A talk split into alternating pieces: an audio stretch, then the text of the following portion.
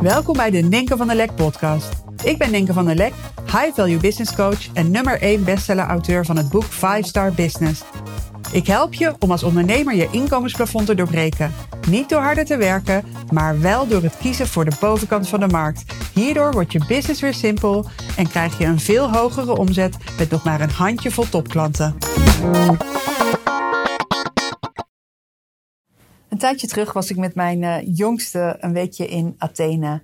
En ik hou ervan om uh, ja, met een van mijn drie kinderen zo één op één weg te gaan. Lekker quality time samen te hebben. Ik vind het elke keer bijzonder om te merken dat je je kind dan opnieuw leert kennen en op een andere manier leert kennen. En uh, ja, dus het was heerlijk genieten, zo samen in Athene. En um, ja, er was een moment waarop hij, hij is 13, hij zit in de brugklas. En uh, ja, hij is uh, super creatief. En uh, in, sommige vakken gaan, gaan lekker en andere gaan lastig. En er waren kinderen in de klas geweest die tegen hem hadden gezegd dat als hij zulke lage cijfers zou halen, dat hij dan geen goede toekomst zou hebben. En ja, ik merkte aan hem dat, dat die opmerking hem, hem had geraakt. En uh, ja, dat het, eh, dat het ook uh, voor verwarring had gezorgd. Want um, ja, hij heeft twee oudere broers en de oudste is een uh, zeer succesvolle ondernemer van twintig. En ehm, ja, zijn oudste broer heeft, is vrij strugglend de middelbare school doorgegaan. Heeft gelukkig een coronadiploma mogen ontvangen. En zo heeft hij de middelbare school kunnen verlaten. En uh, ja, hij ziet gewoon zijn oudste broer, die gewoon geen supergoeie schoolresultaten uh, had. De wereld rondreizen, op de mooiste plekken ter wereld zitten, goed geld verdienen. Um, ja, he's living the dream, weet je wel. Dus uh, ja, hij ziet dat zijn broer een realiteit voor zichzelf heeft gecreëerd waar niks mis mee is en die lijkt op een hele goede toekomst. Terwijl de kinderen in zijn klas, een paar kinderen in zijn klas, zeiden van: hé, hey, als jij uh, zo slecht scoort op die vakken, dan krijg je geen goede toekomst. Dus we hadden daar een gesprek over. En uh, ja, wat ik, wat, ik, wat ik zei tegen hem van dat hier, wat hier gebeurt, is dat mensen gewoon op een hele eigen manier kijken naar het leven. En dat dat niet goed en fout is. Maar dat die kinderen ook iets meekrijgen van thuis. Weet je, heel veel kinderen krijgen thuis mee van je moet goede cijfers halen, want dan heb je een goede toekomst. Weet je, met goede cijfers kan je een goede baan vinden. En met een goede baan ben je van een goede toekomst verzekerd. En hij krijgt thuis iets anders mee. Hij ziet bij zijn broer iets. Hij ziet dat wij hebben, hè, eh, zijn ouders hebben gewoon allebei een business. En wij creëren onze eigen realiteit. En ik zei tegen hem van. Een, hij vindt het ook heel interessant om uh, te leren over het ondernemerschap. En ja, dan uh, moet hij een boek meenemen uh, voor Engels. En dan neemt hij Rich Dad Poor Dad mee, bijvoorbeeld. en dan zegt de juf van de brugklas van... Nou, dat vind ik wel een grote mensenboek hoor. Maar dat zijn de boeken die bij ons een beetje rond, uh, rond uh, overal, overal rondslingeren, wil ik zeggen, thuis. Ehm, hij moest een boek meenemen voor Nederlands, omdat ze dan nou, elke ochtend gaan lezen. Had hij Think and Grow Rich, van die vertaling van Michael Pilarczyk had hij bij zich. Ja, moest hij ook weer mee, mee naar huis nemen. Zo zie je maar dat, um, ja, dat um, dit soort dingen, dat is eerder uitzondering dan regel, weet je. Dus boeken over ondernemersmindset, boeken over geld, daarmee bezig zijn als je in de brugklas zit.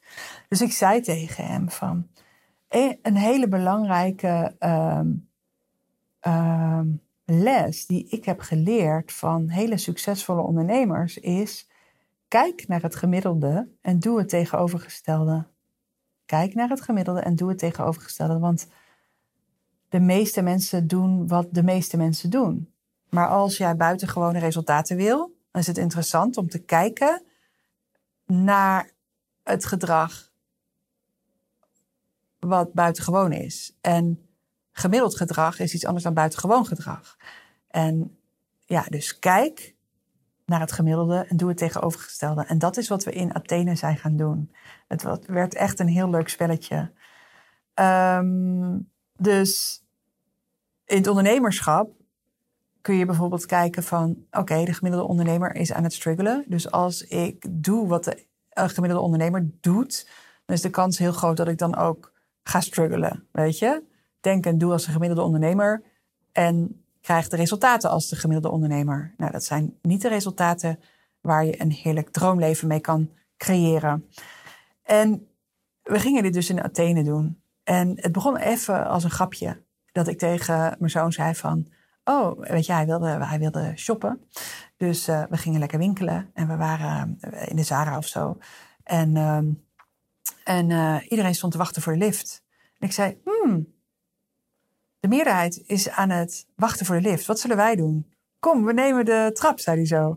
En eigenlijk de hele, onze hele trip in, in Athene waren we dit aan het doen. En hij kreeg er echt lol in. Dat hij zei, uh, mam, uh, we nemen de trap, we nemen niet de roltrap. Kijk, kijk wat iedereen doet. Of dat hij even zei van, uh, wacht even, even kijken wat iedereen bestelt. Zaten we in een sushi-restaurant. Even kijken wat iedereen bestelt. En dan gingen we tegenovergestelde bestellen. En ik vond het zo heerlijk, weet je. Mijn kinderen, ja, ik vind het helemaal prima als zij zouden gaan studeren en een baan gaan nemen. de kans wordt wel steeds kleiner, denk ik. Omdat ik geloof ook heel erg in het concept children see, children do ik heb eigenlijk niet heel vaak dit soort gesprekken met mijn eh, 13-jarige zoon. Maar in dit geval, weet je, waarin ja, die andere kinderen zeiden van uh, je hebt geen goede toekomst als je slechte cijfers haalt. Ja, dat was gewoon zo'n mooie aanleiding om het hierover te hebben. En dan is het zo heerlijk om op zo'n speelse manier dit in de praktijk te brengen. Van kijk naar het gemiddelde en doe het tegenovergestelde. Um, ja, dus wat ik wou zeggen, uh, wij zijn helemaal niet bezig om onze kinderen in het ondernemerschap te drukken of te stimuleren om dat te gaan doen. Ik vind het super belangrijk dat ze de vrijheid voelen om keuzes te maken waar zij energie van krijgen, waar ze blij van worden. Uh, ja, ik zelf, eh, een van mijn grootste jeugdtrauma's is dat ik van HAVO-VWO naar de MAVO moest, omdat ik het niet redde in uh, twee HAVO-VWO en naar de MAVO moest. voelde echt als een enorme afgang destijds. Alsof als een enorm falen. En ja, door die ervaring weet ik ook van iedereen heeft gewoon zijn eigen route. En um, weet je, bij mij is het vuur toen enorm aangewakkerd om echt ja, te laten zien wat ik in huis heb. Um, dus uiteindelijk heb ik met twee vingers in de neus de universiteit nog gedaan.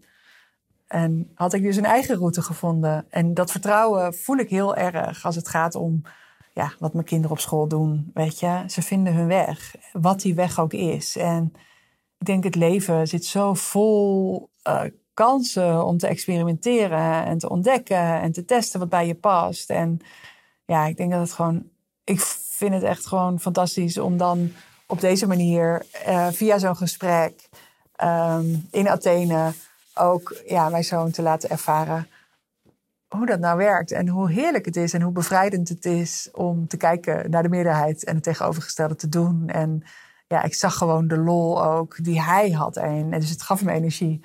Dus um, ja, ik, ik zei ook van je hoeft die andere kinderen hier niet van te overtuigen. Het, eh, leef jouw waarheid, vind jouw waarheid.